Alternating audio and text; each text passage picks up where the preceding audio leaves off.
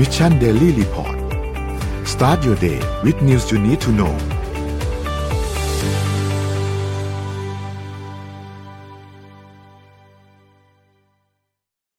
สวัสดีค่ะ ขอต้อนรับทุกท่านเข้าสู่รายการ Mission Daily Report ประจำวันที่20 24 พฤศจิกายน พุทธศักราช 2565 นะคะ วันนี้คุณอยู่กับพวกเรา 3 คน แต่ว่าเดี๋ยวคนที่ 3 ตามมาค่ะ ตอนนี้ก็อยู่กับสมมูลไปก่อนนะคะ ก็สวัสดีค่ะอ้อม สวัสดีค่ะพี่เอม วันนี้เราก็มาเริ่มกันที่ตัวเลขเช่นเคยนะคะค่ะดูซิว่าหลังหุ้นมอห้าฟลอไปแล้วนะคะ ดัชนีราคาตลาดหลักทรัพย์เป็นอย่างไรบ้างนะคะ เสร็จค่ะ ปิดที่หนึ่งพันหกร้อยยี่สิบสี่จุดสี่จุด เพิ่มขึ้นเก้าจุดศูนย์เจ็ดจุด เป็นเพิ่มขึ้นศูนย์จุดห้าหกเปอร์เซ็นค่ะ ราคาหุ้นต่างประเทศค่ะ เขียวทั้งกระดานเลยนะคะ ดาวโจนส์เนี่ยบวก 0.29% NASDAQ บวก 0.77% NYSE บวก 0.25%ฟุตซี่100 บวก 0.22%หังเสงบวก 0.57%ค่ะ ราคาน้ำมันดิบโลกค่ะ ตอนนี้เนี่ยน้ำมันขาลงแล้วนะคะ WTI อยู่ที่ 77.76 US ดอลลาร์ต่อบาร์เรล ลดลง 3.94% Brent ค่ะ อยู่ที่ 85.03 US ดอลลาร์ต่อบาร์เรล ลดลง 3.77%ค่ะ ส่วนราคาทองคำนะคะ ก็ไม่ต่างกันค่ะ สีแดงเหมือนกันค่ะ อยู่ที่ราคา 1,739.98 นะคะ ติดลบอยู่ที่ 0.27 ค่ะ อ่านะคะลบประมาณ 0.02%นะคะ ส่วนคริปโตเคอเรนซีค่ะ ยังมีเขียวสีแดงหนึ่งเนาะบิตคอยนะคะ อยู่ที่ราคา 16,475.32 นะคะ บวกมา 1.98เปอร์เซ็นต์ค่ะ แล้วก็อีเทเรียมนะคะ อยู่ที่ราคา 1,165.41 บวกมา 3.52เปอร์เซ็นต์ค่ะ Binance Coin ค่ะ อยู่ที่ราคา 295.95 นะคะ บวก 12.35เปอร์เซ็นะคะ Solana ราคาอยู่ที่ 13.11 ค่ะ บวกมาที่ 11. 11.71%นะคะ แล้วก็สุดท้ายค่ะ Bitcup Coin นะคะอยู่ที่ราคา 1.91 นะคะ ติดลบมาอยู่ที่ลบ 1.1%ค่ะอ่าค่ะ ก็เป็นตัวเลขโดยรวมเนาะแต่ว่าเอ็มขอพาไปที่ข่าวเทคของสหรัฐอเมริกาอีกสักนิดนึง แต่ว่าอันนี้ก็คือเป็น HP นะคะ HP เนี่ยจริง ๆ แล้วถ้าเท่าที่เรารู้จักกันเนี่ยน่าจะ สวัสดีค่ะนนท์สวัสดีครับ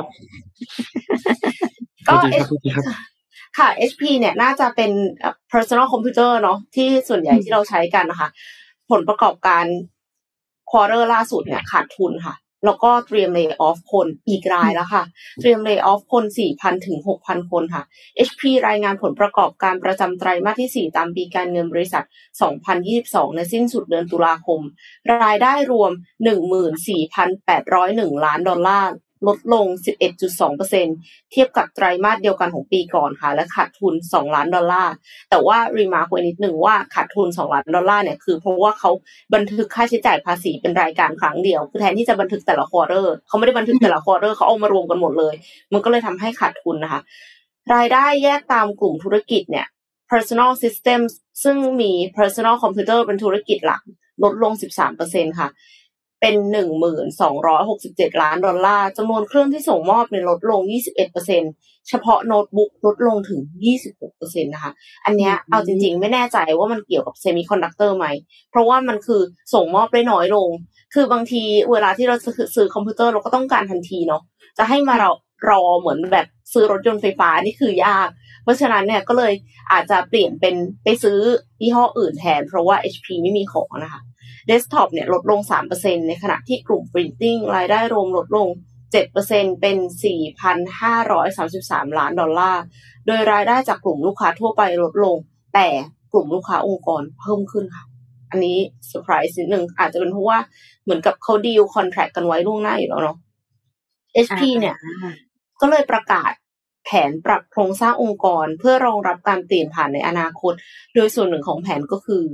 การปลดพนักงานค่ะ 4,000 ถึง 6,000 คนภายในระยะเวลา 3 ปี เพื่อลดค่าใช้จ่าย ซึ่งคิดเป็นประมาณ 10%ของจำนวนพนักงาน HP ในปัจจุบันค่ะ อืม ไหนๆก็เป็นเรื่องเออเตรียมเตรียมปรับเตรียมตัว แรงกระแทกอีกรอบนะคะ เชิญค่ะอ้อมมันเป็นโดเบโนเลยเนาะพอดีเห็นพี่เอ็มเอาข่าวเรื่องของเทคโนโลยีมา แล้วก็เป็นเรื่องชิปด้วยก็เลยอยากจะมาแชร์เรื่องนี้นะคะแต่ว่าอันนี้มันเป็นเอ่อในฝั่งของคอนเทนต์ที่เกิดนวัตกรรมขึ้นมาก็คืออมเราสามารถที่จะแปลงเห็ดเป็นชิปคอมพิวเตอร์ได้แล้วค่ะเห็ดเนี่ยนะคะ ใช่เห็ดลินจือนี่แหละฟังใจเนี่ยนะคะ เห็ดเนี่ยเห็ดเห็ดที่เรากินนี่แหละค่ะ ด้วยคือปัญหาที่เราเจอตอนนี้คือเซมิคอนดักเตอร์หรือแม้แต่ชิปเนี่ย มันผลิตยากใช่หายากมันมี ความจำกัดหรือว่าการส่งต่อมันก็ส่งต่อในเรื่องของมันจะเอฟเฟกในเรื่องของเทคโนโลยีนะคะ ด้วยณปัจจุบันนี้ค่ะทำให้สถาบันฟิสิกส์นะคะ ได้ของมหาวิทยาลัยเอ่อโยฮันเนสเคปเลอร์นะคะ ของออสเตรียพยายามหาทางแก้ปัญหานี้มานานแล้วค่ะ และพวกเขาเนี่ยก็ได้ดู คือต้องบอกก่อนว่าชิปพวกเนี้ย เวลาที่มันมันย่อยสลายไม่ได้อะพี่เอ็มอืมกลายเป็นคือขเวยะลาอิเล็กทรอนิกส์เนาะใช่พวก ขยะอิเล็กทรอนิกส์เหล่านี้ค่ะ มันเป็นปัญหาในอนาคตเช่น เรื่องของค่าเคมีต่างๆ แล้วมันย่อยสลายยากมากๆนะคะ นักวิจัยกลุ่มนี้ค่ะเขาก็เลยมองว่าเอ๊ะเราจะทำยังไงดีนะ ให้โลกเทคโนโลยีที่มันกำลังจะเกิดขึ้นใช้อุปกรณ์อิเล็กทรอนิกส์ได้ และที่สำคัญคือ เวลาที่มันเสื่อมเวลาที่เราไม่ได้ใช้งานแล้วอะมันสามารถเสื่อมสลายได้ง่ายนะคะ ดังนี้เองเนี่ย นักวิทยาศาสตร์ก็เลยออกมาเปิดตัวค่ะ ชื่อว่า Myceliotronics นะคะ แผงวงจรรูปแบบใหม่ ซึ่งทดแทนพลาสติกในแผงวงจรแบบดั้งเดิม ด้วยวัสดุที่ทำจากเส้นใยไมซิเลียมของเห็ดหลินจือค่ะ อ่านว่าเห็ดหลินจือหรือหลินจือนะ อ่านหลินจือแล้วกัน โดย Myceliotronics นะคะจากการที่นักวิทยาศาสตร์ได้ทดลองนำไมซิเลียมของเห็ดเนี่ยไปทำฉนวนสำหรับบ้าน และพบว่ามันสามารถทนต่ออุณหภูมิได้สูง ถึงเกือบ 260 องศาเซลเซียสเนี่ย ซึ่งเหมาะกับการใช้งานเป็นอุปกรณ์อิเล็กทรอนิกส์มากๆนะคะ ดังนั้นเนี่ยพวกเขาจึงนำวัสดุทั้งหมดนี้นะคะทำแผงวงจรดู และได้นำมาซึ่งแผงวงจรแบบใหม่ที่หากเก็บให้ห่างจากความชื้นและแสง UV นะคะจะมีอายุยืนยาวได้หลายร้อยปีค่ะมากพอที่จะคงอยู่ได้ตลอดอายุของการใช้งานของอุปกรณ์อิเล็กทรอนิกส์นะคะถ้ามีอุปกรณ์อิเล็กทรอนิกส์ไหนที่จะสามารถอยู่ได้ถึงหลายร้อยปีนะคะมีคอนเทนต์ด้วยนะคะแต่ว่า น่าเสียดายที่อันนี้อันหนึ่งนะคะน่าเสียดายที่อุปกรณ์ยังปัจจุบันนี้เนี่ยมันยังไม่พร้อมที่จะใช้งานหรือพร้อมที่ผลิตจำนวนมาก คือต้องบอกก่อนว่ากว่าจะได้ชิปอันหนึงอาจจะต้องใช้เห็ดเขาเรียกเป็นดอกเนาะหลายดอกมากๆเลย ถ้าถ้าเราจะใช้จำนวนเยอะๆเออ ถ้าเราจะใช้จำนวนเยอะๆเนี่ย ดอกเดียวหรือไม่กี่ดอกก็คงไม่พอนะคะ แต่เขาบอกว่านักวิทยาศาสตร์ก็หวังว่าอีกไม่นานเนี่ยไมซิเลียมจะกลายเป็นวัสดุพื้นฐานสำหรับการทำแผงวงจรอิเล็กทรอนิกส์นะถึงแม้ว่า อุปกรณ์ทางการแพทย์บางอย่าง ในอนาคตเนี่ยมันก็อาจจะนำถูกมาใช้ได้จริงบ้างไม่จริงบ้างนะแต่ว่าที่สำคัญก็คือการย่อยสลายของมันเนี่ยอยู่ที่ไม่เกินถ้าถ้าอ่านงานวิจัยแล้วจะไม่ผิดนะคะ อยู่ที่ไม่เกินสองอาทิตย์ที่มันจะย่อยสลายได้ชิปเห็ดอันเนี้ยค่ะ ซึ่งอุปปกติแล้วอุปกรณ์อิเล็กทรอนิกส์เนี่ยมันจะย่อยสลายนานมาก หรือแทบจะไม่ได้เลยแต่แต่อันว่าเนี้ยอยู่ๆมันจะไม่ย่อยเองใช่ไหมคะ คือเราต้องไปแบบว่าฝังกลุ่อะไรอย่างนี้ใช่ไหมถูกถูกค่ะ ต้องฝังกลุ่มต้องทำแล้วปไปฏิค่ะกิริยาอะไรกลัวบางค่ะอย่าง ที่มันจะสามารถย่อยสลายได้นะคะ อ่า ก็อันนี้ก็เป็นอีกอีกหนึ่งเทคโนโลยีในสุอดนายอคดตค่ะ คือเป็นอินกำลัโนงเวนึกชันนึกที่ดีมากนึกภาพที่พี่เอ็มพูดถึงคือเหมือนแบบ อยู่ดีๆก็ถูกใช้ ใช้อุปกรณ์นั้นอยู่ดีๆแล้วชิปมันย่อยสลายไปละลายอยู่ๆก็แบบไปกินเห็ด access ไม่ได้ information นี้เข้าไม่ได้อย่างเงี้ยโอ้โห งานเข้านะคะ อย่างนี้นี่คือไม่ stable แล้วนะโอ้อืม เพราะว่าที่เขาทำอย่างนี้ เพราะว่ามีขยะที่เกิดเป็นขยะอิเล็กทรอนิกส์ต่อปีนะ อยู่ที่ห้าสิบล้านตันค่ะอืมที่ผลิตขึ้นในแต่ละปีเขาก็เลยมองว่าเอ๊ะเราจะทำยังไงดีนะ ให้มันย่อยสลายได้ก็คงไปเจอเห็ดนี่แหละที่มันทนได้มากที่สุด ครับ ดีมากค่ะ ดีไปต่อกันไหมคะนนท์อะมันพามาดูต่อเลยครับ วันนี้มีข้อมูลอันหนึ่งที่อยากจะมาสรุปให้ทุกท่านฟังเนี่ยมีสองเรื่อง คือเราเพิ่งผ่านการประชุมใหญ่ ๆ ที่จริงแล้วเนี่ยในช่วงเดือนที่ผ่านมาเนี่ยมีการประชุมใหญ่ๆหลายอันเลยไม่ว่าจะเป็น G20 มี APEC มีอ่าการประชุมนอกรอบหลายๆอันรวมถึงมีบอลโลกด้วย แล้วก็มี COP 27 ด้วยใช่ไหมครับ เดี๋ยวเราจะพาวันนี้เราจะพาไปสรุปสองอันดูภาพรวมคร่าวๆว่า เอ๊ะมันมีอะไรเกิดขึ้นบ้างในการประชุม APEC และการประชุม COP 27 นะครับน้องขอพามาที่ APEC ก่อนเพราะใกล้บ้านเราเนาะ APEC เนี่ยนะครับการประชุมความร่วมมือทางเศรษฐกิจเอเชียแปซิฟิกนี่นะครับหรือว่า APEC 2022 ที่ไทยเราเป็นเจ้าภาพเนี่ยก็จบไปเป็นที่เรียบร้อยเมื่อวันที่ 19 พฤศจิกายนที่ผ่านมานะครับ ตอนช่วงบ่ายๆที่พลเอกประยุทธ์ก็มีการกล่าวจบ ซึ่งจริงๆแล้วเราก็มีการเล่ามาเรื่อยๆ บางส่วนนะครับ แต่ว่าวันนี้เนี่ยอยากจะมาสรุปไฮไลท์สำคัญสำคัญของการประชุม โดยเฉพาะอย่างยิ่งคือช่วงสองวันหลังสุดนะครับที่เป็นงานประชุมที่ มีการในระดับผู้นำ21 เขตสมาชิกเนี่ยเข้ามาประชุมนะครับ ก็มีหลายท่านที่มาเป็นผู้นำประเทศสูงสุดเลย หรือก็ส่งตัวแทนระดับรัฐมนตรี ระดับนายกเข้ามาแทนนะครับ การประชุมรัฐมนตรีเอเปกเนี่ยนะครับ จริงๆแล้วเนี่ยจัดขึ้นก่อนในวันที่ 17 พฤศจิกายน เพื่อที่จะมีการสรุปงานก่อน ให้ข้อเสนอต่อผู้นำแล้วก็มีการที่ประชุมเองก็มีการหารือในเรื่องนี้ครับคือเรื่องของการส่งเสริมการค้าการลงทุนที่ยั่งยืนและเปิดกว้างในภูมิภาคเอเชียแปซิฟิกนะครับนอกจากนี้ก็มีการพูดถึงเรื่องของโควิด -19 แต่ไม่ได้พูดถึงในมุมว่าเราจะรับมือมันยังไงละแต่พูดถึงการถอดบทเรียนของมันออกมากำหนดนโยบายสาธารณสุขออกมา เพื่อที่จะรับมือถ้าหากว่า มันมีวิกฤตอะไรบางอย่างเกิดขึ้นอีกในอนาคตนะครับ รวมถึงนำแนวคิดโมเดลธุรกิจต่างๆเนี่ยมาเป็นตัวเร่งในการเปลี่ยนผ่านในการฟื้นฟูเศรษฐกิจ แล้วก็ทำให้เกิดโกรธในระยะยาวที่สมดุลมากขึ้นนะครับ แล้วก็มีการสร้างผลกำไรควบคู่กันไปกับการรักษาสิ่งแวดล้อม ซึ่งก็ส่งเสริมให้ทุกภาคส่วนมีส่วนร่วมไม่ใช่เพียงแค่ภาครัฐ แต่ก็ภาคเอกชนด้วยประชาชนด้วยนะครับ สิ่งที่โดดเด่นมากในการประชุมครั้งนี้เนี่ยคือรัฐมนตรีเอเปกเนี่ยนะครับ เห็นชอบร่วมกันให้เสนอร่างเป้าหมายกรุงเทพ นะครับว่าด้วยเศรษฐกิจ BCG นะครับให้ทาง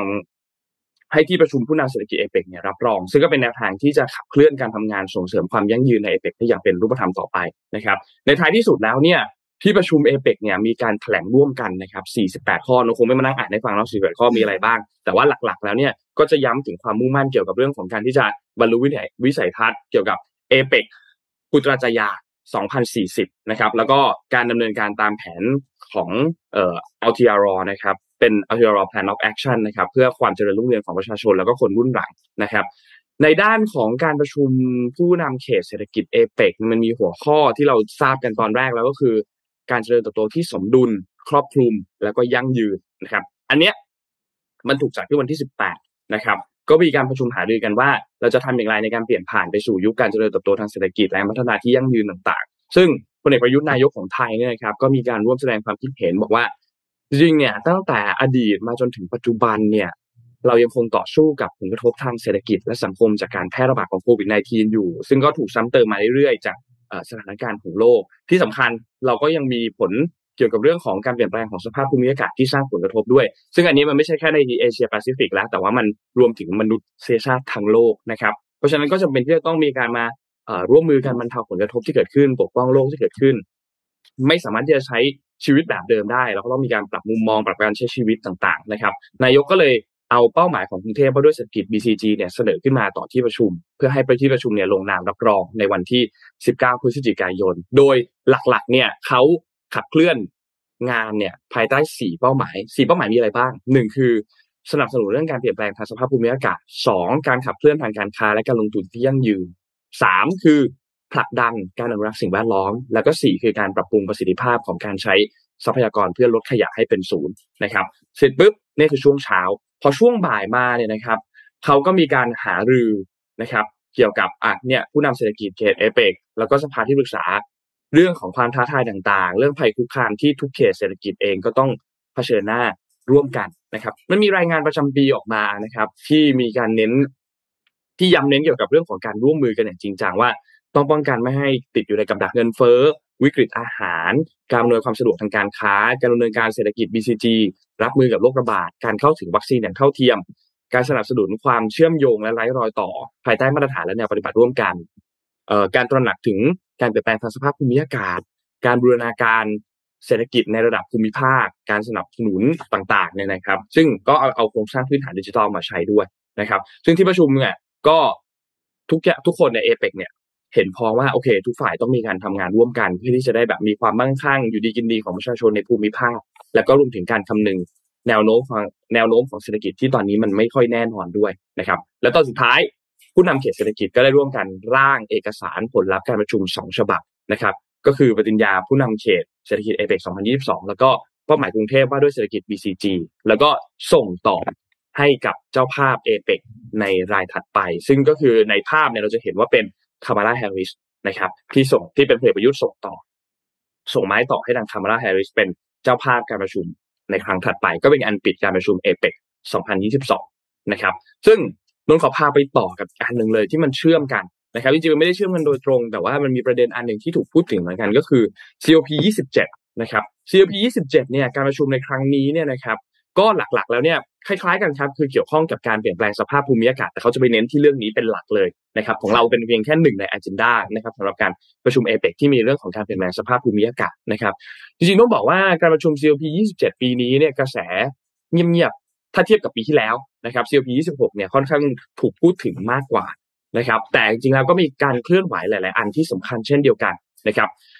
COP 27เนี่ยจัดที่อียิปต์แล้วการประชุมของเขาเนี่ยจัดนู่นเลยครับ6ถึง18 พฤศจิกายน ใช้เวลา 12 วันนะครับ มีผู้นำมีตัวแทนแต่ละประเทศทั่วโลกนะครับ เข้ามานำเสนอว่านโยบายตัวเองเนี่ยมีนโยบายอย่างไรดำเนินการอะไรอยู่บ้าง และช่วยเหลือในการแก้ไขวิกฤตการเปลี่ยนแปลงสภาพภูมิอากาศที่กำลังทวีความรุนแรงขึ้น อย่างไรบ้างนะครับ โดยประเด็นที่ทุกประเทศให้ความให้ความสำคัญมากที่สุดเนี่ยนะครับ ก็คือการบรรลุข้อตกลงร่วมกันในการจัดตั้งกองทุน หรือองค์กรในการระดมทุนช่วยเหลือชดเชยประเทศที่เปราะบางจากการเปลี่ยนแปลงสภาพภูมิอากาศสำหรับความสูญเสียความเสียหายจากภัยพิบัติที่เกิดขึ้นในช่วงหลายปีที่ผ่านมานะครับ แล้วก็มีการเปิดตัวรายงานฉบับแรกของ High Level Expert Group on the Net Zero Emission Commitment of Non-State Entities ด้วยนะครับ ซึ่งเป็นรายงานที่ เอ่อโจมตีเรื่อง greenwashing นะครับเดี๋ยวไว้วันไหนนนมีเวลาจะมาเล่าเรื่อง greenwashing ให้ฟังกันอีกทีหนึ่งนะครับ ที่ทำให้ประชาชนเนี่ยก็เข้าใจผิดว่าเออหน่วยงานหน่วยงานหนึ่งเนี่ยเอ่อพยายามที่จะปกป้องสิ่งแวดล้อมมากกว่าที่เป็นอยู่อันนี้คือคือ definition คร่าวๆของของ greenwashing คือแบบเหมือนทุกคนก็มารณรงค์กันเลยว่าแบบอ่าเนี่ยฉันรักสิ่งแวดล้อมอย่างนี้แต่จริงๆแล้วไม่ได้รักมันจริงๆ แล้วก็ทำให้เหมือนแบบก่อนหน้านี้ที่เรามีกระแส ถ้าถ้าทุกคนเคยเห็นคือ rainbow washing เคยได้ยินคำว่า rainbow washing ใช่ไหมครับ LGBTQ ค่ะอ่าใช่ ที่แบบ rainbow washing พยายามแบบพูดพูดเรื่องนี้กันเยอะๆ มันก็จะเป็นอีกอีกอีก topic หนึ่งนะครับ แต่อันนี้เป็น green washing ไม่ได้เกี่ยวกันนะ แต่ว่าคำศัพท์รากศัพท์มันคล้ายๆกัน ก็เดี๋ยวเดี๋ยววีเวลาเรามาลง detail กันเรื่อง green washing กันอีกทีหนึ่งไฮไลท์ของการประชุมหลักๆ เนี่ยก็คือ เร่งลดตัวคาร์บอนนะครับ ของห้าภาคหลักๆหนึ่งคือพลังงาน การขนส่งทางถนน เหล็กไฮโดรเจน และก็เกษตรกรรมนะครับซึ่งก็นำเสนอโดยประธานาธิบดีของอียิปต์นะครับที่เป็นประธานในการประชุม COP 27 ในครั้งนี้นะครับอียิปต์เนี่ยก็เปิดตัวโครงการวิเริ่มเกี่ยวกับเรื่องของอาหารเกี่ยวกับการเกษตรนะครับการเปลี่ยนแปลงที่ยั่งยืนนะครับเพื่อปรับปรุงปริมาณและคุณภาพการสนับสนุน และการเงินด้านสภาพอากาศที่เปลี่ยนแปลงระบบเกษตรและอาหารภายในปี 2573 นะครับหนึ่งในเหตุผลสำคัญอันนึงก็คือพูดง่าย ประเทศที่ร่ำรวยเนี่ยต้องชดใช้ให้กับประเทศที่ยากจน เพราะว่าประเทศที่ร่ำรวยเนี่ยในฐานะว่าตัวเองเป็นคนปล่อยมลพิษค่อนข้างเยอะแล้วมันส่งผลกระทบต่อประเทศที่เปราะบางเขาอาจจะไม่ได้ร่ำรวยแต่เขาได้รับผลกระทบจากสิ่งที่คุณปล่อยมลพิษออกมา แล้วมันก็ทำให้สภาพภูมิอากาศการเปลี่ยนแปลงสภาพเอ่อภูมิอากาศต่างๆ ในประเทศอื่นๆเนี่ยมันแย่ลงนะครับ เพราะฉะนั้นเป้าหมายหลักๆของเขาเนี่ยก็ยังคงดำเนินต่อไปคือหนึ่งคือเรื่องของโลก ที่ไม่ให้อุณหภูมิเนี่ยสูงขึ้นไปอีกเกิน 1.5 องศาเซลเซียสนะครับซึ่งเป็นตามคำแนะนำของนักวิทยาศาสตร์ภูมิอากาศทั่วโลกนะครับ ซึ่งก็ต้องมีบทบาทมีการลงมือมีแนวทางที่ชัดเจนมากยิ่งขึ้นนะครับ นอกจากนี้เนี่ยก็มีเป้าหมายมีประเด็นหลายอย่างที่น่าสนใจ แล้วก็มีความก้าวหน้าที่เกิดขึ้นนะครับ แต่ว่าสุดท้ายแล้วพูดง่ายก็คือมันก็ยังไม่ถึงเส้นชัยแหละครับ ยังขาดการผลักดันการยกเลิกการใช้พลังงานฟอสซิลนู่นนี่ต่าง ๆ มันก็ยังมีเป้าหมายหลาย ๆ อันที่ ยังไม่สามารถที่จะทำได้นะครับ ซึ่งปัจจุบันเนี่ยประเทศที่ร่ำรวยเองก็เขาก็มีการรับปากนะว่า จะให้เงินสนับสนุนช่วยประเทศที่ยากจนอยู่แล้วเนี่ยจำนวนเงินเม็ดเงินเนี่ยคือหนึ่งแสนล้านดอลลาร์สหรัฐคิดเป็นเงินไทยก็ประมาณสามจุดหกล้านล้านบาทนะครับ อันนี้คือเงินต่อปีนะที่เขาจะให้นะครับนับตั้งแต่ปี 2009 แล้วเพื่อให้ประเทศเหล่านี้เนี่ยเลิกใช้พลังงานฟอสซิลเลิกกิจกรรมต่างๆ ที่เกิดขึ้นมลพิษที่เกิดทำก่อให้เกิดมลพิษนะครับ นอกจากนี้เนี่ยข้อตกลงเนี่ยยังคงยึดมั่นเกี่ยวกับที่จำกัดอุณหภูมิเนาะไม่เกิน 1.5 องศาเซลเซียสเมื่อเทียบกับยุคก่อนอุตสาหกรรมนะครับ โดยสหประชาชาติเนี่ยเขาระบุบอกว่า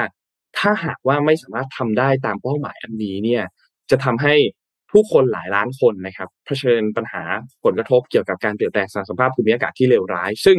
ณปัจจุบันตอนนี้เนี่ยนะครับนโยบายที่เราใช้อยู่ตอนเนี้ยจะทำให้อุณหภูมิของโลกเนี่ยเพิ่มขึ้นมาอีกประมาณ 2.7 องศาเซลเซียส ซึ่งหมายความว่าไม่เพียงพอนะครับจำเป็นที่จะต้องมีนโยบายมีอะไรต่างๆเพิ่มขึ้นมาอีกนะครับ จริงๆแล้วเนี่ยการประชุมเนี่ยมีกำหนดระยะเวลาเนี่ยสองสัปดาห์นะครับ แต่ว่าเลยกำหนดมา 2 วันและประเทศต่างๆเนี่ยยังไม่สามารถที่จะบรรลุข้อตกลงกันได้ จริงๆแล้ว COP 27 ประชุมกันทุกปีมีเป้าหมายทุกปีเนี่ยก็ยังคงมีการบ้านยังคงมีเป้าหมาย ยังคงมีข้อตกลงที่จำเป็นที่จะต้องบรรลุให้ได้ แต่ก็ยังบรรลุไม่ได้นะครับ เพราะฉะนั้นเรื่องนี้เป็นเรื่องที่สำคัญมากๆ ไม่ได้เป็นการต่อสู้กันทางด้าน ภูมิรัฐศาสตร์ไม่ได้เป็นการต่อสู้กันทางด้านการเมืองระหว่างประเทศ หรือเป็นการต่อสู้กันระหว่างเศรษฐกิจ ว่าประเทศ A ประเทศ B เศรษฐกิจไหนใหญ่กว่ากัน แต่มันเป็นการต่อสู้กับสภาพภูมิอากาศที่เปลี่ยนแปลง เพราะฉะนั้นถ้าหากว่าไม่แก้ไขไม่ทำอะไรเลย มันก็ไม่ต่างกับการที่เราฆ่าตัวตาย โดยที่เราก็ไปโทษว่าภัยธรรมชาติเนี่ย เป็นคนที่ฆ่าเราแต่จริงๆแล้วเนี่ยเราเป็นคนทำให้ก่อเกิดสิ่งนี้ขึ้นมาเองทำลายล้างระบบนิเวศทำให้สภาพภูมิอากาศแย่ลงอุณหภูมิของโลกมันสูงขึ้นนะครับ ก็ประมาณนี้ครับสำหรับไฮไลท์การประชุม COP 27 แล้วก็รวมถึงเอเปกที่จัดขึ้นที่บ้านเราในช่วง เนี่ยสุกร์เสาร์อาทิตย์ที่ผ่านมาค่ะพอเจก็อเป็นข่าวประเด็นโลกเรื่อง environment เยอะเนาะใช่ อยู่กันเขาเรียกว่าอยู่กันตายอย่างช้าๆ ล่ะครับล่างไปแล้วอะไรอย่างเงี้ยจิตวิญญาณเริ่มจะถอยลงไปแล้วอะไรเพราะว่า คืออย่างที่อย่างที่นนท์บอกเมื่อกี้คือเพิ่มสองจุดเจ็ดใช่ไหมครับนั่นคือแผนมาแผนณปัจจุบันยังเพิ่มมันมันเพิ่ม2.7นั่นหมายความว่า มันก็ไม่เพียงพออะพูดง่าอืยมอืมอะเราต้องทำยังไงดี เราต้องปิดไฟทั่วโลกไหมรัฐบาลปิดไฟทั่วโลกแล้วแล้วก็อันนั้นน่าจะเป็นระยะสั้นไหมคะมันน่าจะต้องแบบว่าใช้พลังงานทดแทนอะไรอย่างเงี้ยแหละเออมันอืมมคือเราจะเปลี่ยนไลฟ์สไตล์ตลอดไปอะ มันยาก มันมันอืมคงทำได้แค่แบบหนึ่งชั่วโมงเอิร์ธอาวแต่ว่าไม่ได้ว่า จะให้ปิดไฟไปตลอดหรือว่าปิดไฟตอนกลางคืนเสมอเหมือนเหมือนแบบเป็นมนุษย์ถ้ำอีกครั้งหนึ่งเนี่ยเศรษฐกิจมันน่าจะพังอยู่นะคะหรือ data center ก็น่าจะไม่ไหวอะถ้าล่เอามไปเอาไปใส่ในไอ้นี่ไง ทะเลอะ ที่ที่ทำให้ไม่ต้องเปิดไฟอะ เอยไม่ต้องเปิดแอร์อะค่ะ Data Center ที่เขาเอาไปใส่ในทะเลน่าจะ Microsoft นะ ที่ใส่เป็นปีแล้วอะแล้วก็คือได้ผลดีด้วย เพราะว่าอากาศอะหมายถึงว่าอุณหภูมิมันเย็นสม่ำเสมอตลอดอะไรเงี้ยอืม อืมพาไปต่อที่ข่าวเป็นเศรษฐกิจอะค่ะ แต่ว่าอันนี้คือเป็นคำพูดของผู้ว่าแบงค์ชาตินะคะ ดรเศรษฐพุทธสุทธิวาฒนฤพุทธผู้ว่าการธนาคารแห่งประเทศไทยเนี่ย ได้ออกมาพูดเปิดเผยถึงแนวโน้มภาวะเศรษฐกิจปี 2566 ค่ะ อันนี้ยาวนิดนึงนะคะ แต่ว่าคืออ่านแล้วรู้สึกว่าน่ากังวลใจก็เลยจำเป็นที่จะต้องเอามาเล่าให้ฟังนะคะ ดรเศรษฐพุทธเนี่ยได้กล่าวว่าการฟื้นตัวของเศรษฐกิจไทยปีหน้าจะยังเห็นอยู่ แต่ว่าอาจจะยังไม่ได้ smooth take off ปัจจัยหลักๆเนี่ยก็คือมาจากความเสี่ยงโลก ซึ่งเกิดจากการไปร่วมประชุมต่างประเทศทั้งในเวที IMF และ World Bank เมื่อเดือนตุลาคมที่ผ่านมา ชัดเจนว่าเงินเฟ้อมาแรงกว่าที่คิด และเงินเฟ้ออยู่ยาว เศรษฐกิจโลกชะลอตัวกว่าที่คิด เรื่องเศรษฐกิจโลกเนี่ยเรารับรู้ไปส่วนหนึ่งแล้ว โดยประมาณการ GDP ปีนี้โต 3.3%และปีหน้าโต 3.8%ประเมินว่าตัวเลขส่งออกไทยปีนี้โต 8%ปีหน้าจะลดเหลือ 1%ค่ะ ตลาดการเงินโลกผิดปกติที่ว่าเนี่ยผู้ว่าการธนาคารแห่งประเทศไทยเนี่ยคือกล่าวว่าเนื่องจากตอนนี้ทุกประเทศเหยียบเบรกนโยบายทางการเงินค่อนข้างแรง ด้วยการขึ้นดอกเบี้ยเพราะความกังวลเรื่องเงินเฟ้อ ปีหน้าตลาดเงินจะมีความผันผวนค่ะ และความไม่แน่นอนเพิ่มขึ้น และมีประเด็นหนึ่งที่แต่เดิมอะ มันคือมันเป็นน้ำลดต่อผุด แต่เดิมมันไม่เป็นไร เพราะว่าดอกเบี้ยมันต่ำแต่พอดอกเบี้ยสูงเนี่ยมีปัญหาขึ้น ก็คือ การที่ตลาดการเงินโลกมีความผิดปกติ ตอนนี้มันก็เลยเหมือนน้ำลดต่อผุด จากการใช้นโยบายดอกเบี้ยต่ำติดดินเป็นเวลายาวนาน ตลาดก็เลยมีสภาพคล่องสูงที่ผ่านมาก็เลยมองไม่เห็นปัญหา แต่ตอนนี้น้ำลดลงเร็วและแรงกว่าปกติ สมัยก่อนปรับดอกเบี้ยขึ้นครั้งละ 0.25%เป็นมาตรฐาน ตอนนี้ปรับ 0.75%เป็นเรื่องปกติทำให้ภาระหนี้ในระบบที่ค่อนข้างสูงอยู่แล้วเนี่ยมันเกิดปัญหาขึ้นค่ะ และปกติจะเกิดความเสี่ยงในตลาดเปราะบาง เช่น ถ้าเป็นธุรกิจ SME หรือประเทศที่เป็น emerging market เพราะว่าคือสายป่านเขาน้อยอยู่แล้วเนาะเพราะฉะนั้นการที่จะทำธุรกิจอะก็ต้องกู้เงินมาพอกู้เงินมาจนกลายเป็นว่าสัดส่วนหนี้ต่อทุนมันเยอะมากค่ะ พอจ่ายหนี้ไม่ได้ก็มีปัญหาแต่ปรากฏว่าเมื่อก่อนเนี่ย คือด้วยความที่ดอกเบี้ยมันต่ำเหมือนกับแทบจะรีไฟแนนซ์ไปกู้ที่อื่นมาโปะก็ยังได้ค่ะ แต่รอบนี้เนี่ยเกิดปัญหาในประเทศที่ safe ที่สุด ตลาดที่ safe ที่สุด และสินค้าที่ safe ที่สุด safe คือปลอดภัยนะคะ ตัวอย่างปัญหาที่เกิดขึ้นในประเทศอังกฤษค่ะ ที่ตลาดพันธบัตรรัฐบาลเกิดความผันผวนมหาศาล และเกิดระเบิดไปลงที่ตลาดกองทุนบำเหน็จบำนาญทำให้ตลาดปั่นป่วน แล้วก็สะท้อนว่าระเบิดจะเกิดที่ไหนก็ได้ คือไม่ใช่เฉพาะสินทรัพย์เสี่ยง คือเราอะอ่านข่าวเกี่ยวกับเรื่องคริปโตเคอเรนซีกันใช่ไหมแล้วก็กลายเป็นว่าเหมือนเหมือนกับ โอเค สินทรัพย์เสี่ยงคุณก็บางคนก็อาจจะคิดว่าคุณก็น่าจะรู้อยู่แล้วตั้งแต่ก่อนลง แต่เนี้ยไปเกิดที่กองทุนบำเหน็จบำนาญลองนึกสภาพถ้ากบขเรามีปัญหาโอ้โหทีนี้เรื่องใหญ่มากเลยนะคะ กระทบคนจำนวนมากแล้วก็มันอยู่ในจุดที่คิดว่า safe ที่สุดเนี่ยทำให้ตลาดปั่นป่วน สะท้อนว่าระเบิดจะเกิดที่ไหนก็ได้ และทำให้ความเสี่ยงแรงกว่าปกติค่ะ ถ้าสินค้าที่คิดว่าเสี่ยงแล้วเกิดระเบิดก็เหมือนจะพอรู้กันอย่างเช่น bond ที่ไม่มี credit rating แต่ปัญหาเกิดในตลาดพันธบัตรรัฐบาลที่มองว่าปลอดภัยทำให้คิดไม่ถึง และที่ผ่านมาตลาดถือว่าปลอดภัยที่สุดในโลกอย่างตลาดพันธบัตรรัฐบาลสหรัฐ ก็มีปัญหาเรื่องสภาพคล่องค่ะ และมีสัญญาณว่าเริ่มออกอาการความผิดปกติ ท้ายที่สุดธนาคารกลางสหรัฐก็คงต้องเข้ามาดูแลเหมือนที่อังกฤษประกาศเลิกทำ QE QE ก็คืออัดฉีดเงินเข้าไปในระบบเนาะเมื่อเกิดปัญหาก็ต้องกลับเข้ามาดูแลค่ะ แล้วด้วยสภาวะแบบนี้เนี่ยทำให้เชื่อว่าปีหน้ามีกับดักระเบิดโลกอยู่เยอะ แต่ไม่มีใครรู้ว่าระเบิดอยู่ตรงไหนค่ะ และอาจจะเกิดในจุดที่คาดไม่ถึง ซึ่งความกังวลครั้งเนี้ย ไม่ได้อยู่ที่ระบบแบงก์แต่อยู่ที่นอนแบงก์นอนแบงก์เนี่ยโฟกัสไปที่กองทุน hedge fund นะคะกองทุน hedge fund เนี่ยคือกองทุนที่ลงทุนในสินทรัพย์เสี่ยงอายกตัวอย่างเช่นคริปโตเคอเรนซีอย่างเงี้ยเขาก็จะลงเยอะมากเลย เพราะว่าโอกาสที่ ทำกำไรในระยะเวลาสั้น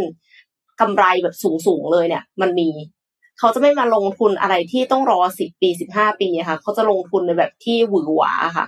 มันก็เลยมีความเสี่ยงจุดนี้ และความเสี่ยงของหนี้ภาคเอกชน และตราสารภาคเอกชนทั่วโลกนะคะ โดยที่ผ่านมาเนี่ยอยู่ได้เพราะดอกเบี้ยต่ำแต่ในภาวะที่ทั่วโลกกำลังเร่งขึ้นดอกเบี้ย มีโอกาสที่อะไรก็เกิดขึ้นได้ค่ะทำให้ประเทศไทยเนี่ย เกิดปัญหาค่าเงินแกว่ง เงินไหลออก ก็เลยเห็นค่าเงินที่อ่อนตัวนะคะ อย่างไรก็ตามเศรษฐกิจไทยจะยังฟื้นตัว เพราะทุนสำรองระหว่างประเทศยังอยู่ในระดับที่สูง หรือสถาบันการเงินที่มีความเข้มแข็ง แต่ว่ายอมรับว่าการฟื้นตัวของเศรษฐกิจไทยเนี่ย ช้ากว่าที่อื่นทางนี้พอมันใกล้จะเลือกตั้งเนาะท่านก็ห่วงค่ะ ห่วงเรื่องการ เรื่องเรื่องนโยบายการเงินค่ะ คือสถานการณ์โลกแบบนี้เนี่ยนโยบายการเงินในประเทศ ถ้าขึ้นดอกเบี้ย แบบรีบๆขึ้นเหมือนประเทศอื่นนะคะของเราอาจจะไม่ฟื้นตัว ก็เลยเหมาะสมกับการขึ้นดอกเบี้ยแบบค่อยเป็นค่อยไปมากกว่า เพราะว่าไทยเราเนี่ยฟื้นตัวไม่เร็วและหนี่ก็สูง ถ้าขึ้นดอกเบี้ยเร็วแรงในขณะที่เศรษฐกิจยังไม่ฟื้น ก็อาจจะทำให้ไม่ฟื้นอยู่ดี อย่างไรก็ตามการขึ้นดอกเบี้ยแบบค่อยเป็นค่อยไป ก็คือมีผลต่อค่าเงินค่ะทำให้ค่าเงินอ่อนค่าไปบ้าง ซึ่งแบงก์ชาติก็ต้องชั่งน้ำหนัก เพราะมีหลายอาการค่าเงินเนี่ยมีอ่อนมีแข็ง แต่ดอกเบี้ยปรับขึ้นไปแล้ว ลดลงไม่ได้ ถ้าขึ้นไปในระยะในขณะที่รายได้ประชาชนยังไม่ฟื้นแล้วกลายเป็นหนี้เสียก็จะเป็น NPL ไปอีกยาวนานค่ะผู้ว่าการธนาคารแห่งประเทศไทยเนี่ยยังกล่าวอีกว่าความกังวลตอนนี้ การดำเนินนโยบายต่างๆ ของหลาย ๆ ประเทศ ไม่ค่อยคิดถึงผลข้างเคียง อย่างเช่นสหรัฐเงินเฟ้อสูงก็ทำทุกอย่างเพื่อรักษาเสถียรภาพของตัวเอง ขึ้นดอกเบี้ยเยอะๆ ผลข้างเคียงไม่สนเอาตัวเองก่อน ไม่ได้นึกถึงคนอื่นไม่ได้นึกถึงการโคอดิเนตประสานงานร่วมมือกันในขณะที่ทุกคนขึ้นดอกเบี้ยแรงพร้อมกัน เหยียบเบรกพร้อมกันอาจทำให้เบรกแรงเกินไปค่ะ แล้วก็ที่สำคัญเลยก็คือห่วงเรื่อง เรื่องนโยบายที่บอกว่าใกล้เลือกตั้งเนี่ยโกจะมีนโยบายการเงินแปลกๆนะคะนโยบายการเมืองแปลกภูมิรัฐศาสตร์โลกในตอนนี้มีการแบ่งข้างกันอย่างชัดเจน ซึ่งจะส่งผลกระทบในระยะยาว ประเทศเราจะอยู่อย่างไร การค้าโลก ระบบ supply chain ต่างๆ จะเปลี่ยนไปหมดค่ะแล้วอีกอย่างหนึ่งก็คือตลาดการเงินโลกที่ไม่ปกติ แม้ว่าเงินเฟ้อสหรัฐชะลอตัวลงแต่ยังวางใจไม่ได้ เพราะตลาด ตลาดแรงงานร้อนแรงมากเงินเฟ้อก็เลยจะไม่ได้ลงง่ายขนาดนั้น แต่ว่าการดำเนินนโยบายแปลกๆอย่างเช่น ตอนนี้พรรคการเมืองต่างๆ เริ่มหาเสียงเลือกตั้งในปีหน้า มีการเสนอนโยบายประชานิยมเกี่ยวกับปัญหาหนี้ เช่น การพักหนี้ยาว 3 ปี 5 ปี พักดอกเบี้ย หรือการเสนอลบข้อมูลเครดิตบูโร คืองงว่าเดี๋ยวก่อนทำไมเสนอระบบข้อมูลเครดิตบูโรนะเขาบอกว่า ซึ่งไม่มีที่ไหนในโลกทำนะคะ เพราะว่าจะส่งผลต่อเสถียรภาพของระบบแบงก์ตอนก่อนหน้านี้คือที่บอกว่าลบข้อมูลเครดิตบูโรเนี่ย เพื่อให้คนเข้าถึงสินเชื่อมากขึ้นคือเหมือนกับว่าแต่เดิมอะเป็นหนี้เสียไม่เป็นไรรีเซ็ตใหม่เลยเราก็เลยจะจะกู้เงินได้ แต่กลายเป็นสุดท้ายแล้วเนี่ย สถาบันการเงินก็ไม่มั่นใจ ก็ยิ่งไม่กล้าปล่อยกู้ แล้วก็เลยไม่ปล่อยกู้ให้ใครเลย สุดท้ายก็เลยจะทำให้คนไม่เข้าถึงสินเชื่อค่ะ อาจจะยิ่งแย่ไปอีกนะสำหรับความเสี่ยงที่เกิดขึ้นในโลก เราคงทำอะไรไม่ได้ แต่ว่าอย่าสร้างความเสี่ยงภายในเพิ่มขึ้นค่ะภาพรวมการดำเนินนโยบายของประเทศไทยในจังหวะนี้เนี่ยต้องเน้นเรื่องเสถียรภาพมากกว่าการกระตุ้น แม้เศรษฐกิจจะฟื้นช้าแต่ก็ฟื้น ซึ่งการที่จะออกมาตรการกระตุ้นตลอดเวลาเป็นเรื่องที่ไม่เหมาะสม เพราะถ้าไม่สนใจเรื่องเสถียรภาพ จะทำให้เกิดผลกระทบกับตลาด ฝ่ายการเมืองต้องไม่ออกนโยบายแปลก ๆ ที่ทำให้เกิดผลข้างเคียงกระทบกับตลาด ทั้งนี้มาตรการการคลังยังต้องมี แต่ต้องเน้นการดูแลกลุ่มเปราะบาง เพราะเป็นการทำเฉพาะจุด แต่ปัญหาคือส่วนมากออกมาเป็นมาตรการเหวี่ยงแห ซึ่งแน่นอนว่าไม่ใช่เฉพาะประเทศไทยที่มีมาตรการแบบนี้ OECD ประเมินว่าทั่วโลกก็ทำมาตรการแบบนี้กว่า 90%ค่ะ แต่ว่าเราไม่ควรทำแบบนั้นนะ ถ้าเราเลือกได้ เราไม่ควรเหวี่ยงแหเราควรโฟกัสที่กลุ่มเปราะบางค่ะ อันนี้ก็เป็นแถลงจากผู้ว่าการธนาคารแห่งประเทศไทยค่ะ ก็ต้อง follow ไปเรื่อยๆมันจะเลือกตั้งแล้วเนาะใช่ใช่นโยบายการเงินอะ ใกล้ละใกล้ละอืม อืม ปีหน้าเลือกตั้งละทีนี้ไอ้พูดพูดถึงพูดถึงเลือกตั้งขึ้นมาพอดีตอนนี้โอ้โหการเมืองฝุ่นตลบมากครับ เมื่อวานนี้สภาก็ล่มเพราะว่า องค์ประชุมสสไม่ครบนะครับ แล้วก็รวมถึงพลเอกประยุทธ์เองก็ยังไม่ตอบในประเด็นเกี่ยวกับเรื่องของอนาคตตัวเองว่า จะย้ายพักไหมจะไปรวมไทยสร้างชาติไหมแล้วจะยังไงต่อ ก็ยังไม่ให้คำตอบนะครับ เพราะฉะนั้นก็การเมืองตอนนี้รอติดตามครับ คิดว่ายังออกได้หลายหน้าอยู่พลเอกประยุทธ์บอกว่า ตอนตอนก่อนประชุมเอเปกเนี่ยเขาบอกว่าเดี๋ยวเขาจะตอบตอบประเด็นคำถามเรื่องการเมืองว่า อนาคตทางการเมืองของเขาเนี่ยสรุปเขาวางไว้ยังไงจะไปไหนต่อ แต่ว่าสุดท้ายแล้วเนี่ย เมื่อวานนี้ก็ก็มีการบอกปัดว่าคำว่าหลังเอเปกแล้วจะบอกอนาคตทางการเมืองหลังเอเปกคือปีหน้า เพราะฉะนั้นก็รอติดตามกันอีกทีหนึ่งปีหน้านะครับคิดว่าคงเป็นช่วงโค้งสุดท้ายของการเลือกตั้งแหละครับ แต่ว่าอะไรหลาย ๆ อย่างก็จะค่อย ๆ ชัดเจนมากขึ้นเรื่อย ๆ รวมถึงเรื่องของตัวเลขของสสหรือว่าสสที่กำลังวิ่งกันฝุ่นตลบอยู่ว่า สุดท้ายแล้วการเลือกตั้งในครั้งหน้าเกิดขึ้นในปีหน้าเนี่ย จะอยู่พักไหนอืมจะเลือกตั้งในพักไหนนะครับอืมก็รอติดตามกันต่อไปนะครับคร่าวๆคร่าวๆประมาณนี้ก่อนนะครับอืมก็ก็เดี๋ยวพาไปต่อเลยครับ วันนี้อ้อมจะพามาดูในเรื่องของสุขภาพจิตไปอ่าเมื่อค่ะเช้าไปเมื่อเช้าไปเมื่อกี้เราแวบไปทางด้านเศรษฐกิจการเมืองใช่ไหมคะอันนี้มาเรื่องสุขภาพจิตอะไปไปให้สุดนะคะ คือก่อนหน้านี้ค่ะ ในตอนนี้เนี่ยเราจะเริ่มสังเกตแล้วว่ามีผู้ปกครองหลายหลายท่าน ในไม่ใช่ในไทยนะต่างประเทศเนี่ยเขามักจะถ่ายลูกทำกิจกรรมต่างๆ หรือว่าเอาลูกมาเป็นอินฟลูเอนเซอร์เนาะคราวนี้เนี่ยไม่นานมานี้ค่ะ เจ้าของบัญชี Reddit นะคะ อย่าง t r o Throw Away Listener นะคะได้ออกมาโพสต์บอกเรื่องราวชีวิตของเธอที่โตเติบโตมาในครอบครัวของ Walker และถูกพ่อแม่ถ่ายชีวิตประจำวันอยู่ตลอดเวลาค่ะ ตอนนี้เนี่ยเธอคนนี้นะคะ อายุประมาณ 17 ปี เริ่มต้นกระทู้เนี่ยเธอได้เล่าเรื่องราวว่าตัวเองเนี่ยมีครอบครัวเป็นร็อกเกอร์นะคะแล้วก็เริ่มถ่ายร็อกของตัวเองตั้งแต่อายุ 7 ขวบ ก่อนที่จะหยุดถ่ายเมื่อ 3 ปีที่แล้วนะก็คือถ่ายมาประมาณเกือบ 10 ปีนั่นเองนะช anel ของครอบครัวเนี่ยมีผู้ติดตามมากกว่า 5 0 0 0 0 0 คน และสุดท้ายต้องหยุดถ่ายเนื่องจากคนในครอบครัวเริ่มมีปัญหาสุขภาพจิต เธอจึงต้องมาแชร์และเตือนใครหลาย ๆ คนค่ะ น้องคนนี้เตือนเองเลยนะเขาบอกว่าเขาบอกว่าฉันเนี่ยชอบมากอยู่ช่วงหนึ่งนะแล้วก็รักมากในการที่ได้เป็นจุดสนใจในขณะที่มีกล้องเปิดอยู่ และฉันเนี่ยก็ได้รัก และฉันก็รักที่ได้เล่นของเล่นมากขึ้น เพราะว่าเริ่มมีคนส่งของเล่นมาให้เขามากขึ้นใช่ไหมคะในการรีวิวต่างๆ และฉันเนี่ยก็หยุดชอบมันตอนที่ฉันรู้สึกว่า ฉันได้รับความสนใจแค่ตอนที่กล้องกำลังถ่ายอยู่ และฉันก็ได้ของเล่นแค่ตอนที่ฉันกำลังแสดงตามที่ฉันต้องการทำเท่านั้นนะคะคราวนี้เด็กสาวดังกล่าวเนี่ยก่อนที่เธอจะเริ่มลิสต์ข้อเสียต่างๆ เนี่ย เธอก็ได้รับ จากการถูกพ่อแม่เนี่ยถ่ายมาหลายปีเรียกได้ว่าถ่ายมาประมาณเจ็ดปีตลอดทุกๆวัน ว่าถ่ายอะไรบ้างตื่นมาทำอะไรบ้าง กินอะไรบ้างไปไหนมาไหนบ้างเงี้ยค่ะเขาก็เลยบอกว่าน้องคนนี้ก็เลยบอกว่าเขาเนี่ยเริ่มระแวงว่าเวลา มีเขามีความรู้สึกว่าเหมือนมีกล้องเนี่ยคอยถ่ายเขาตลอดเวลา เขารู้สึกว่าไม่สบายใจ เวลาที่เขาจะเริ่มแต่งตัวไปไหนมาไหน หรือว่าเขาเนี่ยไม่สามารถที่จะพูดกับพ่อแม่ได้ทุกเรื่อง พูดความในใจค่ะ เพราะว่าพ่อแม่เนี่ยจะต้องคอยตั้งกล้องตลอดเวลา เหมือนไม่มีความลับอะเหมือนไม่มีความเป็นส่วนตัวเนาะ ใช่ มันไม่มีความลับไม่มีความเป็นส่วนตัวนะ มันก็เลยทำให้เขาเนี่ยสุขภาพจิตเริ่มแย่ลง เพราะว่าบางทีเขากลัวเหมือนกันว่าการที่เขาจะพูดความในใจออกมาเนี่ย มันจะทำให้มันแชร์กันหึงมาก ๆ บนโลกออนไลน์นะคะ เธอก็เลยแบบเก็บความรู้สึกอันนี้ไว้และความสัมพันธ์ ระหว่างเขากับพ่อแม่เนี่ย ก็เริ่มค่อยๆ แยกออกจากกันนะคะ ตัวแม่ของเขาเองนะคะ ก็ทำให้น้องคนนี้ได้ไปเรียนโฮมสกูลนะคะ เพื่อที่จะทำให้น้องคนนี้มีคอนเทนต์ระหว่างวันด้วย คือแม่ก็ไม่ได้จบที่บ้านเนี่ยว่าไปอยู่ไปเรียน home school เลยแล้วก็อย่าลืมถ่ายเพื่อนดีนะ จะได้มีคอนเทนต์มากขึ้นเพื่อมีผู้ติดตามมากขึ้นนะคะคราวนี้แม่ของเพื่อนนะแม่ของเพื่อนก็บอกว่า ไม่อยากให้เพื่อนน่ะคบกับน้องคนนี้ เพราะรู้สึกว่าการที่คบกับน้องคนนี้น้องคนนี้ต้องคอยโพสต์โซเชียลตลอดเวลานะคะ แล้วก็ถ่ายคลิปนะ โดยที่ไม่ได้รับการอนุญาตของแม่เพื่อนนะคะ แล้วดังนั้นเนี่ยน้องคนนี้ก็บอกว่าเขาไม่มีเวลาส่วนตัวเลย แม่เนี่ยต้องปลุกฉันตอน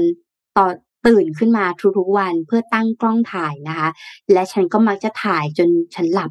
ก็คือตื่นตั้งกล้องตั้งแต่เช้าจนหลับระหว่างวันนะ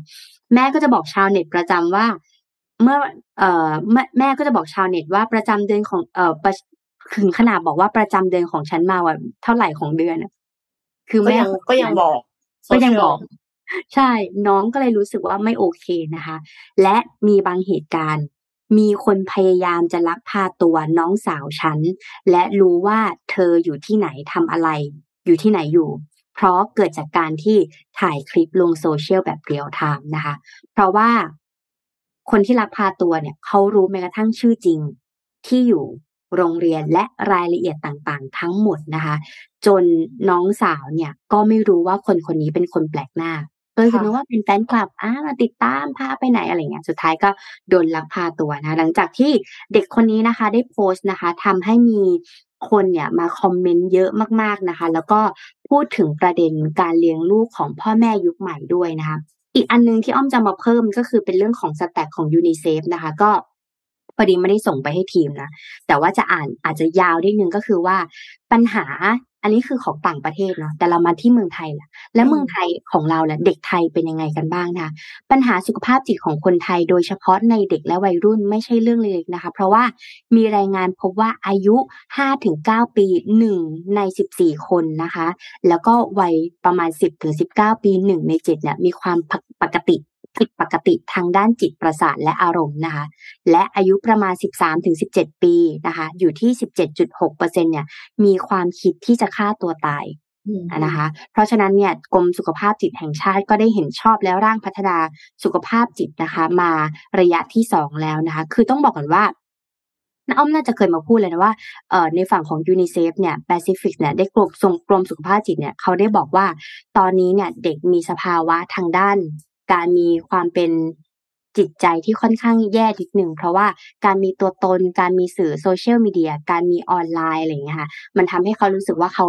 ไม่ได้ดังใจหรือมีความคาดหวังเกินไปจากสิ่งรอบตัวอย่างเงี้ยค่ะ จากโซเชียลมีเดียในการเปรียบเทียบทำให้สิ่งต่างๆ เหล่านี้ส่งผลกระทบของเขาในระยะยาวนะคะ แล้วก็ เฉพาะคลินิกวัยรุ่นนะคะคณะแพทยศาสตร์โรงพยาบาลรามาธิบดีพบว่าปัญหาสุขภาพจิต 90%น่ะมาด้วยซึมเศร้าวิตกกังวลเครียด และไม่มีความสุขที่เห็นชัดได้ว่า ก็คือพ่อแม่เนี่ยพาเด็กมาก็พ่อแม่ก็ซึมเศร้าด้วย ไม่ใช่แค่เด็กนะคะ และยังมีเคสต่างๆ อีกมากมายมาใช้บริการนะคะเพราะฉะนั้นแล้วปัญหาสุขภาพจิตของเด็กเนี่ยก็ต้องระวัง เพราะสุดอันนี้สำหรับเมืองไทยนะ เพราะสุดท้ายแล้วเด็กกลุ่มเนี้ยก็ต้องพัฒนาประเทศเนี่ย เคยมีงานวิจัยมาประมาณสามปีที่แล้วนะเขาบอกว่าประเทศไทยนะคะ ติดโผการบูลลี่อันดับที่สองของโลกนะเมื่อสามปีที่แล้วนะคะ อันดับสองของโลกคือเด็กไทยอายุสิบถึงสิบห้าปีพูดไปเลยนะเก้าสิบเอ็ดเปอร์เซ็นต์เคยถูกบูลลี่ วิธีการบูลลี่เนี่ยก็คือมีการตบหัว 62.7%ล้อบุพการี 43.57%พูดจาหยาบเหยียดหยาม 41.78%นะคะ และอื่นๆ เช่น นินทาด่าทอชกต่อยเอ่อล้อปมด้อยนะคะพูดเชิงให้ร้ายเสียดสีกันแกล้งในสื่อออนไลน์ คืออันนี้มันกระทบแล้วในสื่อออนไลน์นะ คนที่แกล้งก็คือเพื่อนรุ่นพี่หรือว่ารุ่นน้องนะ โดยเด็กเนี่ย68.93%มองว่าการบูลลี่ถือเป็นความรุนแรงอย่างหนึ่งนะ เวลามีเด็กคนหนึ่งมา แล้วมีผู้ใหญ่คนหนึ่งชี้ว่า ไอ้อ้วน นี่คือการบูลลี่แล้วนะคะใช่ทุกคนใช่ไม่ใช่ว่าการบูลลี่คือการแบบด่าหยาบคายนะแต่แต่ว่าแบบเราเจอเด็กคนหนึ่งจ้ำม่ำอะเอ้ยทำไมปล่อยอ้วนนี้เนี่ยลองบุกอันนี้คือการบูลลี่แล้วนะคะ เพราะฉะนั้นผู้ใหญ่อย่างเราก็อย่าไปทำเด็กนะคะ เพราะเด็กมองว่าอันเนี้ยคือการบูลลี่ร้ายแรงมากสำหรับเขานะอันนี้มันจะส่งผลกระทบอะไรบ้าง ผลกระทบที่เห็นได้ชัดเลยคือหนึ่งคิดจะตอบโต้เอาคืน 42.86เปอร์เซ็น มีความเครียด 26.3333%ไม่มีสมาธิกับการเรียน 18.2%ไม่อยากไปโรงเรียน 15.73%เก็บตัว 15.6%และซึมเศร้า 13.4%ลองจินตนาการดูว่าถ้าเด็กกลุ่มนี้ในเมืองไทยอะ เป็นเจ้านายเรา เป็นเพื่อนร่วมงานเรา เป็นผู้บริหารประเทศจะเกิดอะไรขึ้น เพราะฉะนั้น อันนี้ก็ต้องระวังด้วยนะเพราะว่าสุดท้ายแล้วในอนาคตเราก็ยังต้องพึ่งเด็กกลุ่มนี้แหละอืมอืมนะคะ ก็ประมาณนี้สำหรับเรื่องของสุขภาพจิตเด็กแล้วก็ผู้ใหญ่ในอนาคตอืมนนเห็นเรื่องนี้ถูกแชร์ในโซเชียลมีเดียเมื่อเมื่อวานเนี้ยเนาะไวรัลค่อนมากข้างมากค่ะเยอะเลยอะอืมอืมพูดถึงค่อนข้างเยอะมาก พูดยากอะ เพราะว่าคือเอาจริง ๆ คือ จริง ๆ ก็ชอบดูเด็กอะ แต่ว่าอ่าเข้าใจแต่ว่ามันไม่ต้องถ่ายตลอดเวลาขนาดนั้นก็ได้หรือเปล่าคือเหมือนกับว่าบันทึกเป็น moment moment ที่น่ารักสมมติไปเที่ยวกันอะไรเงี้ยค่ะ แล้วเสร็จแล้วก็ลงโซเชียลก็ไม่เป็นไรนะแต่คือถ้าสมมติว่าถ่ายตลอดเวลาอย่างที่เขาโดนอะ มันกลายเป็นว่าชีวิตทั้งชีวิตของเรา อะ คือเห็นคนเห็นแบบมีคนติดตามห้าแสนใช่ไหมใช่ห้าแสนคนเนี่ยสามารถจะรู้เรื่องราวของชีวิตที่เราไม่ได้อยากจะเปิดเผย อันนั้นนะคือประเด็นอืมคือเหมือนกับว่า ตัวเราเองเราไม่ได้อยากจะเปิดเผย แต่ถ้าเป็นสิ่งที่เราอยากจะเปิดเผย สมมติว่าเราอัดคลิปลงติ๊กต็อกอย่างเงี้ยมันก็ไม่เป็นไรอยู่แล้วถูกไหมคะแต่ว่าอันนี้คือเด็กอะยังไม่รู้เรื่อง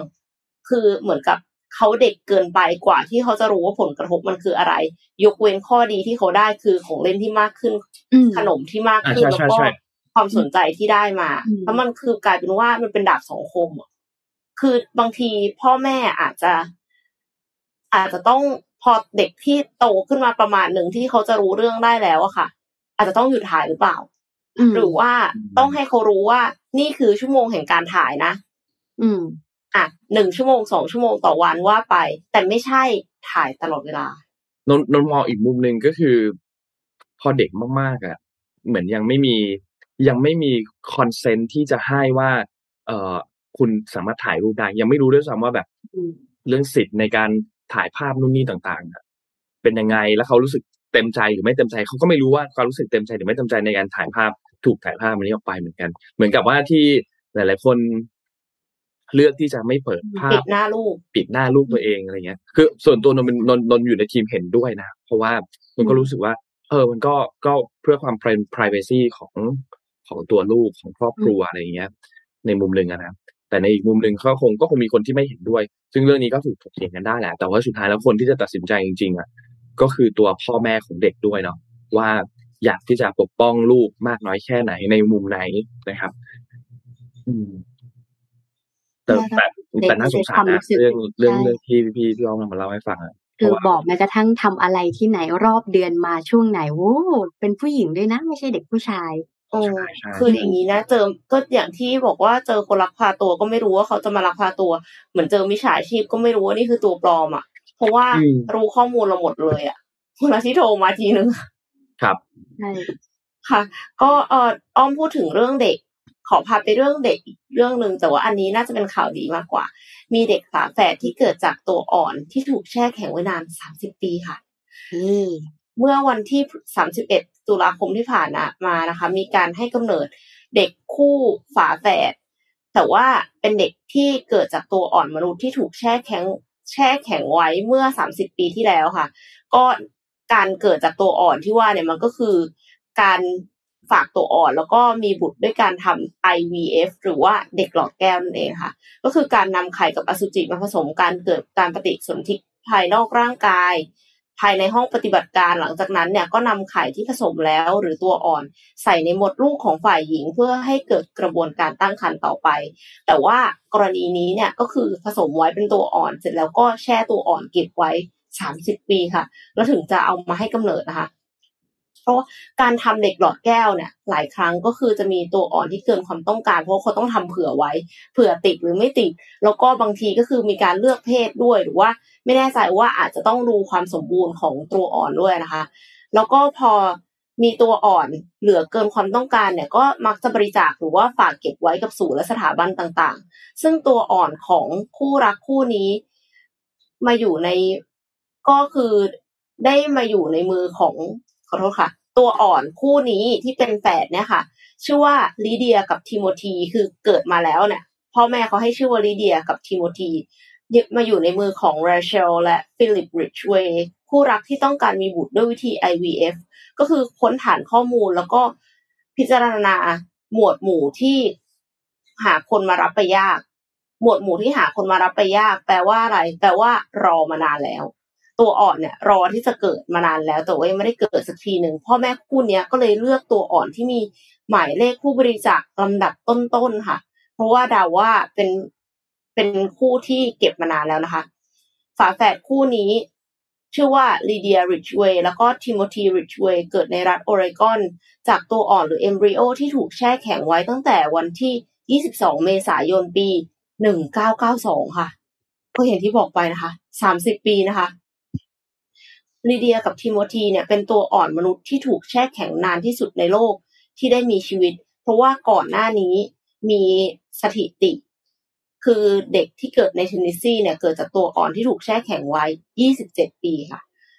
ก็ถือเป็นข่าวดีนะคะ ที่มาเติมเต็มครอบครัวของริชเวย์ที่มีลูกอีกสี่คนซึ่งเกิดตามธรรมชาติค่ะ มีอายุแปดขวบหกขวบสามขวบและสองขวบ แล้วคุณพ่อเนี่ยเขาก็บอกว่า เหมือนเป็นลูกคนโตแต่คู่เนี้ย เพราะว่าเหมือนอายุสามสิบอะแต่จริง ๆ แล้วคือเพิ่งจะเกิดก็ถือว่าเป็นวิวัฒนาการทางการแพทย์ค่ะหมายถึงว่าแบบ เก็บตัวอ่อนไว้ได้นานถึงสามสิบปี โดยที่ในที่สุดแล้วก็สามารถมาเกิดเป็นทารกได้จริงๆเออเออเจ๋งเนาะซึ่งเมืองไทยก็มีนะเมื่อก่อนเด็กแฝดแฝดสยามใช่ไหม เอ้ยอันนั้นอันนั้นตัวตัวติดกันค่ะแต่สยามซึ่งอันนี้ไม่เอาใช่จริงนนฟังแล้วนนแอบกลัวเหมือนกันนะแต่นนชอบไปคิดเป็นหนังไงพี่ใส่ไม่แล้ได้วคิดเป็นมันก็มักจะสยองขวัญด้วยหรือเปล่าใช่เพราะว่าเธอชอบดูหนังสยองขวัญไงประเด็นชอบไปคิดแล้วมันกลายเป็นหนังอะ แบบเออนั่นแหละเฮ้ยตอนนี้มันมีหนังเรื่องใหม่พี่เป็นซีรีส์ว่าเรื่องเรื่องอยู่ใน Netflix ชื่อเป็นซีรีส์ชื่อหนึ่งแปดเก้าเก้าโอ้ยเหรอคือคร่าวๆมันคือนนยังไม่ได้ดูหรอกแต่ว่ารู้รู้เรื่องเรื่องย่อยคร่าวๆก็คือเหมือนแบบ มันเป็นเรือโดยสารลำหนึ่งแล้วอยู่ดีมันก็ขับไปแล้วก็ไปเจอเรืออีกลำหนึ่งที่แบบมันหายไปนานมากแล้ว แล้วอยู่ดีก็มาโผล่อะไรประมาณนี้นี่คือนี่คือเรื่องย่อครับ แต่ว่าที่เจ๋งของเรื่องนี้เนี่ยมันคือผู้กำกับอะครับเขาเป็นคนที่กำกับเรื่องซีรีส์เรื่อง Dark ถ้าใครเคยดูเรื่อง Dark อะจะรู้ว่าสุดยอดมากเป็นซีรีส์ที่ดูได้แค่วันละตอน เพราะถ้าดูเกินนั้นอะจะปวดหัว แล้วเป็นซีรีส์ที่แบบเปิดไประหว่างทำนู่นทำนี่ไปด้วยไม่ได้อะ ต้องตั้งใจดูมากๆซีรีส์เรื่อง Dark เนี่ยเพราะว่า detail เยอะมาก แต่ว่าเป็นเรื่องหนึ่งที่นนรู้สึกว่าทำแคสติ้งดี บทก็ดี และคลายปมได้คลายปมทุกปมได้ค่อนข้างเคลียร์ใครที่ยังไม่เคยดูก็แนะนำถ้าชอบซีรีส์แบบแนวลึกลับลึกลับสอบสวนนิดนึงอะไรอย่างเงี้ยน่าจะชอบ แล้วก็หนึ่งแปดเก้าเก้ามันยังไม่ได้ดูเหมือนกัน เดี๋ยวคิดว่าอ้าวน่าจะหาน่าจะหาโอกาสดูมาป้ายยามาป้ายยา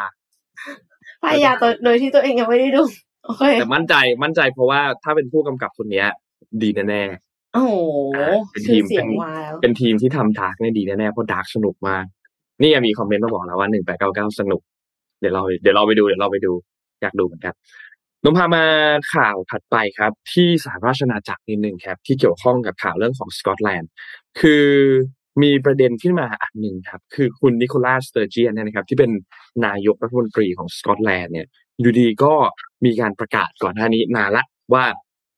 จะมีการ จัดการให้มีการลงประชามติ เพื่อแยกตัวเป็นเอกราช หมายความว่าพูดง่ายก็คือจะแยกตัวออกมาจากสหราชอาณาจักรนั่นแหละนะครับ ในวันที่ 19 ตุลาคมปีหน้า ทีนี้ขั้นตอนที่เกิดขึ้นเนี่ยนะครับ ก็คือต้องมีการยื่นเรื่องให้ศาลฎีกา พิจารณาก่อนว่าเฮ้ยคุณจะทำประชามติในการแยกตัวออกมาจากรัฐบาลของสหราชอาณาจักรเนี่ย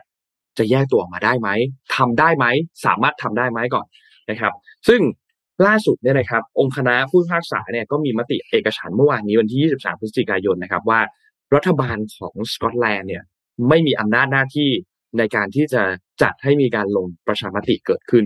นะครับ ซึ่งนั่นหมายความว่าอะไร หมายความว่า ถ้าคุณจะจัดประชามติว่าจะแยกตัวออกมาจากสหราชอาณาจักรหมายถึงสกอตแลนด์นะจะแยกตัวออกมาเนี่ย คุณต้องได้รับความยินยอมจากรัฐบาลของสหราชอาณาจักรก่อนนะครับ ถึงจะจัดประชามติในสกอตแลนด์ได้นะครับซึ่งรัฐบาลกลางของสหราชอาณาจักรเนี่ยก็ปฏิเสธคำร้องของรัฐบาลสกอตแลนด์มาโดยตลอดนะครับ ที่จะมีเอ่อเขาเรียกว่าคำยินยอมอย่างเป็นทางการออกมาเนี่ยนะครับ ทางด้านของลอร์ดรีดนะครับ ซึ่งเป็นประธานศาลฎีกาเนี่ยเขาก็แถลงออกมาบอกว่ากฎหมายจัดตั้งรัฐสภาสกอตแลนด์ในปี 1999 เนี่ย ไม่อนุญาตให้รัฐสภาแห่งนี้ออกกฎหมายที่เกี่ยวข้องกับบทบัญญัติในรัฐธรรมนูญที่ว่าด้วยเอกภาพของสกอตแลนด์และอังกฤษได้ อังกฤษในที่นี้คืออังกฤษนะครับ ซึ่งเขาก็ปัดตกข้อเสนอไอตัวข้อโต้แย้งของรัฐบาลสกอตแลนด์ที่อ้างว่าผลประชามติเนี่ยเป็นเพียงแค่คำเสนอแนะจะไม่มีผลบังคับในการในทางกฎหมายในการรวมตัวของประเทศต่างๆในสหราชอาณาจักรคือสกอตแลนด์ก็พูดประมาณว่าแบบเฮ้ยเราแค่แบบอยากทำโพลเก็บความคิดเห็นของประชาชนเฉยๆแต่ไม่ได้มีไม่ได้มีผลทางกฎหมายนะว่า ถ้าประชาชนบอกว่าให้แยกตัวออกมา แล้วจะต้องแยกตัวออกมาเลยไม่ได้ผลไม่ได้มีผลทางกฎหมาย แต่แค่อยากทำโพเพื่อที่จะแบบสอบถามความคิดเห็นเฉยๆนะครับ แต่ประธานสาธิการเนี่ยก็วินิจฉัยว่าการเสนอทำประชามติโดยรัฐบาลสกอตแลนด์เนี่ยเป็นประเด็นที่สงวนไว้สำหรับรัฐรัฐสภาของสหราชอาณาจักรเท่านั้น ถ้าหากว่ารัฐบาลของทั้งสองประเทศเนี่ยคือเอ่อรัฐบาลกลางของสหราชอาณาจักรและรัฐบาลของสกอตแลนด์เนี่ยตกลงกันไม่ได้ นั่นหมายความว่ารัฐสภาของสกอตแลนด์เองก็ไม่มีอำนาจผ่านกฎหมายให้มีการจัดประชามติเกิดขึ้น เช่นเดียวกัน นะครับจริงๆแล้วเนี่ยเรื่องนี้มันเกิดขึ้นหลังจากที่โดโรธีเบนซึ่งเป็นรัฐมนตรีกระกระทรวงยุติธรรมเนี่ยนะครับ ได้มีการร้องต่อศาลฎีกา ให้วินิจฉัยว่าสรุปแล้วเรื่องนี้ยังไง ขอความชัดเจนออกมานะครับ ซึ่งศาลก็ใช้เวลาไม่นานครับสองวัน ตั้งแต่ใช้เวลาสองวันเมื่อเดือนตุลาคม รับฟังข้อเอ่อข้อขัดแย้ง ข้อโต้แย้งทางกฎหมาย แล้วก็ออกคำวินิจฉัยในอีกหกสัปดาห์หลังจากนั้นออกมา ซึ่งก็เร็วค่อนข้างเร็วนะครับ เร็วกว่าที่ทุกคนคาดกันไว้นะครับ ทีนี้ สกอตแลนด์เนี่ยจริงๆแล้วเนี่ยเคยจัดการลงประชามติเพื่อแยกตัวออกจากสหราชอาณาจักรไปแล้วครั้งหนึ่งตอนปี 2014 นะครับ ซึ่งตอนนั้นเนี่ยเขาจัดได้ได้รับอนุญาต แล้วพอจัดมาปุ๊บชาวสกอตแลนด์ 55%เลือกว่าจะอยู่กับสหราชอาณาจักรต่อไปนะครับ แต่ตั้งแต่นั้นเป็นต้นมาเนี่ยก็มีเรื่องราวหลายประเด็นเนาะไม่ว่าจะเป็น Brexit ที่เกิดขึ้น หรือการถอนตัวออกจากสหสหภาพยุโรปเนี่ยนะครับการรับมือของโควิดนะโควิด -19 ที่ทำให้รัฐบาลของ เอ่อคุณสเตอร์เจียนเนี่ยก็เสนอว่าเฮ้ยจริงๆแล้วควรจะจัดการลงประชามติกันอีกรอบหนึ่งนะครับ ตอนปี 2017 เนี่ยรัฐรัฐสภาของสกอตแลนด์เนี่ยก็มีมติ 69 ต่อ 59 นะครับ เห็นชอบให้รัฐบาลเนี่ยยื่นคำร้องต่ออย่างเป็นทางการต่อรัฐบาลอังกฤษเพื่อขอทำประชามติเป็นครั้งที่สองในการแยกตัวออกจากสหราชอาณาจักรนะครับ แต่ว่าก็ถูกปัดเอ่อคำร้องขออันนั้นไปนะครับ เพราะฉะนั้น หลังจากนี้สิ่งที่ต้องติดตามก็คือคุณสเตอร์เจียนเนี่ยเขาออกมาแถลงต่อสื่อมวลชนนะครับ บอกว่าตัวเธอเองเนี่ยก็ยังต้องการให้มีการลงประชามติต่อไป แต่ในนาทีขณะในการที่ยังไม่ได้รับเอ่อคำอนุญาต ไม่ได้รับความเห็นชอบจากรัฐบาลกลางของสหราชอาณจักรเนี่ยนะครับ ทางด้านพรรค S&P ของตัวเธอเนี่ยก็จะขอใช้ผลการเลือกตั้งทั่วไปของทั้งประเทศ เป็นการลงประชามติทางพฤตินัยแทน เพื่อสะท้อนให้เห็นว่าเสียงของประชาชนส่วนใหญ่เนี่ย เห็นชอบต่อการแยกตัวของสหราชอาณาจักรนะครับ เพราะฉะนั้นที่ต้องติดตามครั้งต่อไปก็คือเรื่องของการเลือกตั้งนะครับ ว่าผลการเลือกตั้งเนี่ยจะเป็นอย่างไรนะครับ เพราะอย่างพรรค S&P อย่างพรรคกรีนเนี่ยที่ต้องการให้สกอตแลนด์แยกเป็นเอกราชเนี่ยนะครับ คือครองเสียงข้างมากในสกอตแลนด์อันนี้เป็นเรื่องจริงนะครับทางด้นตอนนี้ริชี่ซูนักเนี่ยนะครับที่เป็นนายกรัฐมนตรีของสหรัฐอเมริกาคนปัจจุบันเนี่ยนะครับ ก็ได้มีการแถลงต่อรัฐสภาว่า เขายินดีต่อคำวินิจฉัยของศาลฎีกาที่ครอบคลุมและชัดเจน และตอนนี้ก็ถึงเวลาแล้วที่เหล่าบรรดานักการเมืองเนี่ยควรจะมาทำงานร่วมกัน เพื่อที่จะแก้ไขปัญหาปากท้องให้กับประชาชนนะครับ แล้วก็สำนักนายกรัฐมนตรีเองก็แถลงออกมา หลังจากนั้นบอกว่าตราบใดก็ตามที่เอ่อคุณริชี่ซูนักเนี่ยยังเป็นนายกอยู่เนี่ยจะหลีกเลี่ยงไม่ให้มีการทำประชามติรอบใหม่ นะครับเพราะฉะนั้นถ้าจะมีการทำประชามติก็น่าจะต้องรอนู่นเลยครับ หลังจากการเลือกตั้งมีการเปลี่ยนผ่านรัฐบาลเปลี่ยนผ่านนายก แล้วก็ค่อยมาดูกันอีกทีหนึ่งว่าจะเกิดอะไรขึ้นต่อไปนะครับ ประมาณนี้ครับสำหรับที่สหรัฐอาณาจักรและสกอตแลนด์ครับค่ะเอ่อพาไปต่อที่เรื่องของความยั่งยืนสักนิดหนึ่งความยั่งยืนเนี่ย เราก็ไปนึกถึงแบบพลังงานทดแทนซะเยอะเนาะแต่ว่าตะกี้เนี้ยอ้อมก็พูดถึงการย่อยสลายได้ของขยะใช่ไหมคะเอ็มจะมาพูดถึงเรื่องสั้นๆ เกี่ยวกับเรื่อง food waste คือนึกสภาพว่าปกติเวลาเรากินขนมปังอะบางคนก็จะไม่กินขอบใช่ปะแล้วเวลาที่ทำแซนด์วิชอะบางทีก็ตัดขอบออก ไม่กินใช่ไหมคะอ้อม food waste นะคะนนท์เนี่ยชอบขอบมาก เอาล้อเวลาให้เวอย่ลางนั้นซื้อขนมปังเป็นแถวมาใช่ไหมพี่ แล้วมันจะมีกะโหลกสองด้านอืมนึกออกไหมครับนนท์จะเป็นค่ะคนที่กินนะสองอันนั้นเพราะนนท์ชอบมาก โอ้ถ้าอย่างนั้นเนี่ยคือคนในบ้านที่ไม่กินขอบนะเขาก็ตัดขอบแล้วก็ส่งให้นนท์เลยใช่ไหมนนท์ก็จะเอาเขาไปก็ทำอย่างอื่นแทนไปทำปังกรอบไปเลยไปอ๋อเขาก็ไม่นึกออกส่วนใหญ่ถ้าเขาจะเขาจะเขาก็กินปกติ ไม่ค่อยมีใครไม่กินขอบก็คือแบบกินทั้งแผ่นนั่นแหละ ถ้าจะกินแบบไม่มีขอบก็คือซื้อแบบตัดขอบมาแล้วไปเลย อืมค่ะ คือโรงแรมที่ Imperial Hotel โตเกียวเนี่ยเขาบอกว่าในอดีตทางโรงแรมต้องทิ้งขอบขนมปังประมาณ 2.5 ตันต่อปีเลยนะคะ จากการตัดขอบขนมปังที่ใช้ทำแซนด์วิชและอาหารอื่นๆ เขาก็เลยพัฒนาโชกุปังขอบขาวที่ไว้สำหรับทำแซนด์วิชได้ทั้งหมด โดยไม่ต้องตัดขอบออก เพื่อลดการสูญเสียอาหารค่ะ หัวหน้าเชฟผู้มีบทบาทสำคัญต่อโปรเจกต์นี้เนี่ยเขาได้หาวิธีการพัฒนาขนมปัง โดยใช้วิธีลองผิดลองถูกมาราวครึ่งปี จนได้ขอบขนมปังที่มีเนื้อสัมผัสแบบใหม่ จากการอบขนมปังด้วยอุณหภูมิต่ำลง และใช้เวลานานกว่าวิธีดั้งเดิมทำให้ขอบขนมปังเป็นสีขาวและนุ่มอร่อยนะคะทำแซนด์วิชได้ทั้งชิ้น และจะเริ่มจำหน่ายในร้านเบเกอรี่กาควนตัวของโรงแรมเนี่ยตั้งแต่ 1 ตุลาคมเป็นต้นไป ก็คือเริ่มจำหน่ายไปแล้วเนาะแล้วจะมีการปรับเปลี่ยนอุปกรณ์ให้สามารถผลิตได้จำนวนมากก่อนปี 2023 ค่ะ เอ็มคิดว่าอันเนี้ยคือมันดูเหมือนแบบดูเหมือนเป็นอะไรที่ซิม p ป e อะแต่คิดดูว่าทางโรงแรมโรงแรมเดียวเนี่ยต้องทิ้งขอบขนมปังประมาณ 2.5 ตันต่อปี แล้วคิดดูว่าทั่วโลกอะต้องทิ้งขอบขนมปังเยอะขนาดไหน ถ้าคนอย่างนนท์มีไม่พอมากพอค่ะ จะมีคนอย่างอ้อมมากกว่าอะไรอย่างเงี้ยมันก็จะกลายเป็นว่า ฟูดเวสมันจะเยอะใช่ไหมดังนั้นเนี่ย การที่อบขนมปังด้วยขอบขาว อบขนมปังออกมาแล้วมันเป็นขอบขาวได้อะถ้าทำแบบนี้กันเยอะๆคือเหมือนกับมีทั้งสองแบบเนาะมีขนมปังแบบที่มีขอบมเพื่อให้คนอย่างนนท์กินเพราะว่านนท์ชอบใช่ไหมคะกับกับการที่มีขนมปังแบบไม่มีขอบคนอย่างอ้อมก็จะกินได้โดยที่ไม่ได้ต้องมีฟู้ดเวสเนี่ยเห็นว่ามันเป็นทางเลือกที่ดีมากแล้วก็ อืมทำไมไม่คิดตั้งนานแล้วนะสนับสนุนค่ะ ปีหน้าลอยกระทงวันไหนนะ ไปจองเลย เนี่ย ไปจองเลย โรงแรมนี้ แล้วก็เอาขอบขนมปังมา แล้วมาทำแทนกระทงเพราะล่าสุดกระทงเนี่ย ทรัพยากร เออขยะเตาเตาขยะตะปูเอาจริงนะเรื่องลอยกระทงเนี่ยนะนนท์ว่าเอาการนี้ความคิดส่วนตัวนะ คือควรยกเลิกไปแล้วล่ะ เห็นด้วยค่ะ บวกหนึ่งค่ะ ควรยกเลิกไปเลยคือเราลอยเรามันเราคือจะขยะค่ะ มันคือลงเอาขยะลงไปในแม่น้ำค่ะพี่น้องคือตอนที่ก่อนเจ็ดขวบจำได้เลยเข้า Google ครั้งแรกเจ็ดขวบนี่คือนานมากประมาณสิบหกเจ็ดสิบเจ็ดปีที่แล้วเนี่ยเข้า Google แล้วเหรอคะงแรกใช่ เข้า Google ครั้งแรก อาจารย์พาไปลอยกระทงออนไลน์นะอื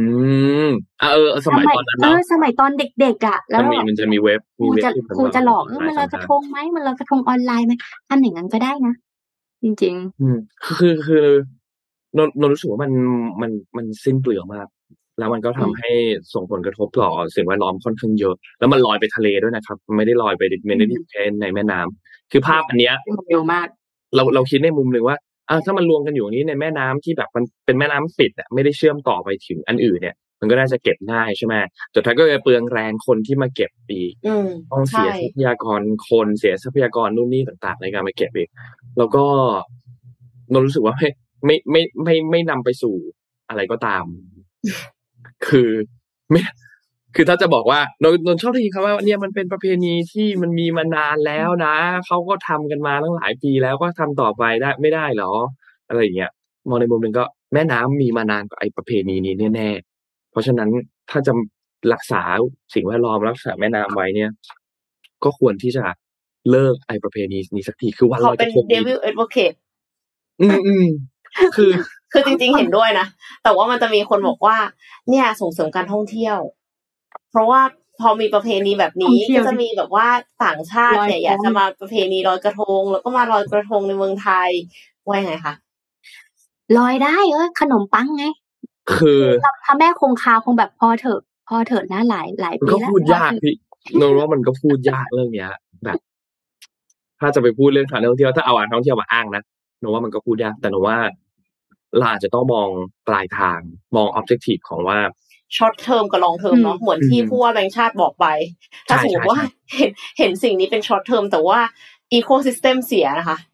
คือครับแม่น้ำปลาในแม่น้ำเต่าตายเต็มไปหมดเนี่ย มันคุ้มหรือเปล่ากับไอการท่องเที่ยวตรงนั้น ซึ่งจริงๆแล้วประเพณีไทยอะมีอีกตั้งเยอะ ไม่ได้มีแค่ประเพณีนี้ประเพณีเดียวสักหน่อยเออหรือเราสามารถบิดรูปแบบของมันได้ไหมอืมเช่นถ้าไม่ลอยกระทงแต่เป็น action อันอื่นแทนอะไรเงี้ย เหมือนแต่ก่อนที่มีการลอยโคมกันเยอะมากๆเลย การลอยโคมนี่ก็โนไฟไหม้ส่งผลกระทบเหมือนกันค่ะส่ไปงผตลกเยอะเนาะตซึ่งกก็ในซึ่งก็หลังคาบ้านคนอื่นอะคิดว่าทุกวันนี้ก็ใช่ก็ยังคงมีคนลอยโคมแหละ แต่ว่ามันก็ลดลงไป เยอะพอสมควรเนาะจากการรณรงค์ที่เกิดขึ้นมันก็หายไปพอสมควรโอ้มีคนบอกว่าขนมปังลอยไม่ได้ เพราะว่าเน่าน้ำเน่าน้ำเน่า อืม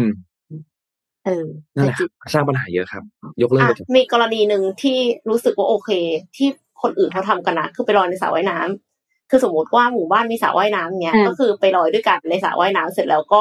มันก็ก็คือเป็นที่ปิด แต่แต่ว่ามันก็จะเป็นภาระของคนที่ต้องมาเก็บกระทงอยู่ดีและที่สำคัญก็คือสร้างขยะอยู่ดีอินเดียอะแล้วใช่ใช่ก็ยังในส่งที่สุดก็คือมันก็จะมีขยะงอกออกมาก็คือกระทงนั่นเอง แล้วก็ตะปูใด ๆ ก็ตามที่เสียบลงไปที่ไม่ใช่แบบ คืออย่างนี้ถ้าจะลอยจริง ๆ อยากให้เป็นกล้วยกล้วยจริง ๆ ที่เป็นแบบไม้ไม้กลัดมาขัดอะอืมสมัยโบราณอะ ไม่ใช่ครับโฟมอืม ถ้าเป็นโฟมเลเซถ้าเป็นโฟม คุณกรุณาเก็บกระทงตัวเองกลับมาที่บ้านด้วย แล้วก็ปีหน้าลอยใหม่ใช้อันเดิมค่ะ นี่นนท์ชอบคนนี้มาก ผมลอยในอ่างล้างหน้าในห้องน้ำกับแฟนครับ ถูกต้องครับ แล้วลอยในกระมังค่ะ ตอนเด็กๆลอยในกระมังที่บ้าเอนอเออนนท์เคยลอยในกระมังนนท์เคยลอยในในในอ่างอาบน้ำในห้องตัวเอง ก็เคย คือถ้าถ้ามันขาดไม่ได้จริง ๆ ก็ก็ลอยเองติดเอง คือถ้าเราสังเกตดีๆอะคนลอยไม่ได้เก็บคนเก็บไม่ได้ลอย คือแบบว่า ถ้าเราลองอยากจะได้ฟิลนี้นะลองไปเก็บสักปีหนึ่งไม่อยากลอยก็ได้ ถูกต้องถูกต้อง เห็นด้วยเพราะว่าค่ะปีหนึ่งคุณอาจจะไม่อยากลอยก็ได้อย่างการประกวดทำกระทงสมัยก่อนเนี่ยที่เป็นแบบโรงเรียนมาประกวดกันหรือระดันาบงนพมาศด้วยนะเออนึกว่าดีนะก็เจ๋งดีอะมันก็แบบเหมือนทำงานศิลมีปะกิจกรรมงานหนึ่งอืมมีกิจกรรมขึ้นมา แต่ว่า ก็อยากให้มันกลายเป็นขยะละกันอ่า ประมาณเนี้ยครับเพราะว่า เดี๋ยวมันก็ต้องต้องค่อยๆ ปรับตัวแหละสำหรับตัววัฒนธรรมที่เปลี่ยนแปลงไปต้องตามโลกให้ทันด้วย แต่ยังไงก็ตามอะ มันก็ต้องเริ่มจากหัวนะครับ มันก็ต้องเริ่มจากอะนายกเอปีนี้เราจะไม่มีการลอยกระทง เพราะว่าเราจะจัดการเกี่ยวกับเรื่องของสิ่งแวดล้อม มันต้องเริ่มแบบเนี้ยอืมอืมพอหัวเริ่ม ทุกอย่างมันถึงจะค่อยตามมา แต่ถ้าไม่ยังแต่คว่างไม่มีงั้นภาพก็อาจจะเป็นอินฟลูเอนเซอร์ก็ได้นะ อะด้วยด้วยด้วย แต่ถ้ามันอาจยัจะงไม่มีต้องภาพเริ่มที่จากแบบราชการผู้อย่างนำเดียวประเทศยังคงลอยกระทงอยู่นนว่ามันก็อืตามมนั้นนะครับ เออหรือมีไอเดียอีกอันหนึ่งเนี่ยเนี่ยลอยกระทงน้ำแข็งนี่ก็น่าสนใจนะละลายเออใช่ใช่ใช่แล้วมันก็จะละลายไปเป็นเราไม่ต้องใส่อะไรไปข้างในนะเป็นน้ำแข็งนั่นสิเดียวใช่ใช่ใช่แกะแกะสลักเอาเหรียญเหรินก็ไม่ต้องใส่แล้วนะผมเผิมอะเล็บเออใช่จริงจริง ดอกมุ้งครับดอกไม้อาจใส่ดอกไม้ได้ ถ้าเป็นดอกไม้เป็นดอกไม้จริง ไม่ใช่ดอกไม้พลาสติก อืม อืม คือสิ่งที่ใส่เข้าไปอะ ขอให้เป็นสิ่งที่ย่อยสลายได้หนึ่งร้อยเปอร์เซ็นตะปูไม่ต้องใส่นะคะกราบละ ใช่ เอานี่มีคอมเมนต์พูดถึงเรื่องนี้ ประเด็นแค่เรื่องขยะ อันนี้เป็นแค่วันเดียวนะครับ คือวันลอยกระทงนะแต่มันยังมีอีกเยอะมากที่เราต้องจัดการเรื่องแยกขยะที่ต้องพูดกันต่อไปนี่แหละครับว่าอะมันก็ต้องมีหลายหลายเรื่องที่ต้องจัดการกันนะครับ อืม อืม ค่ะ วันนี้น่าจะครบถ้วนไหมคะน่าจะครบถ้วนแล้วครับ วันนี้ก็ขอบคุณ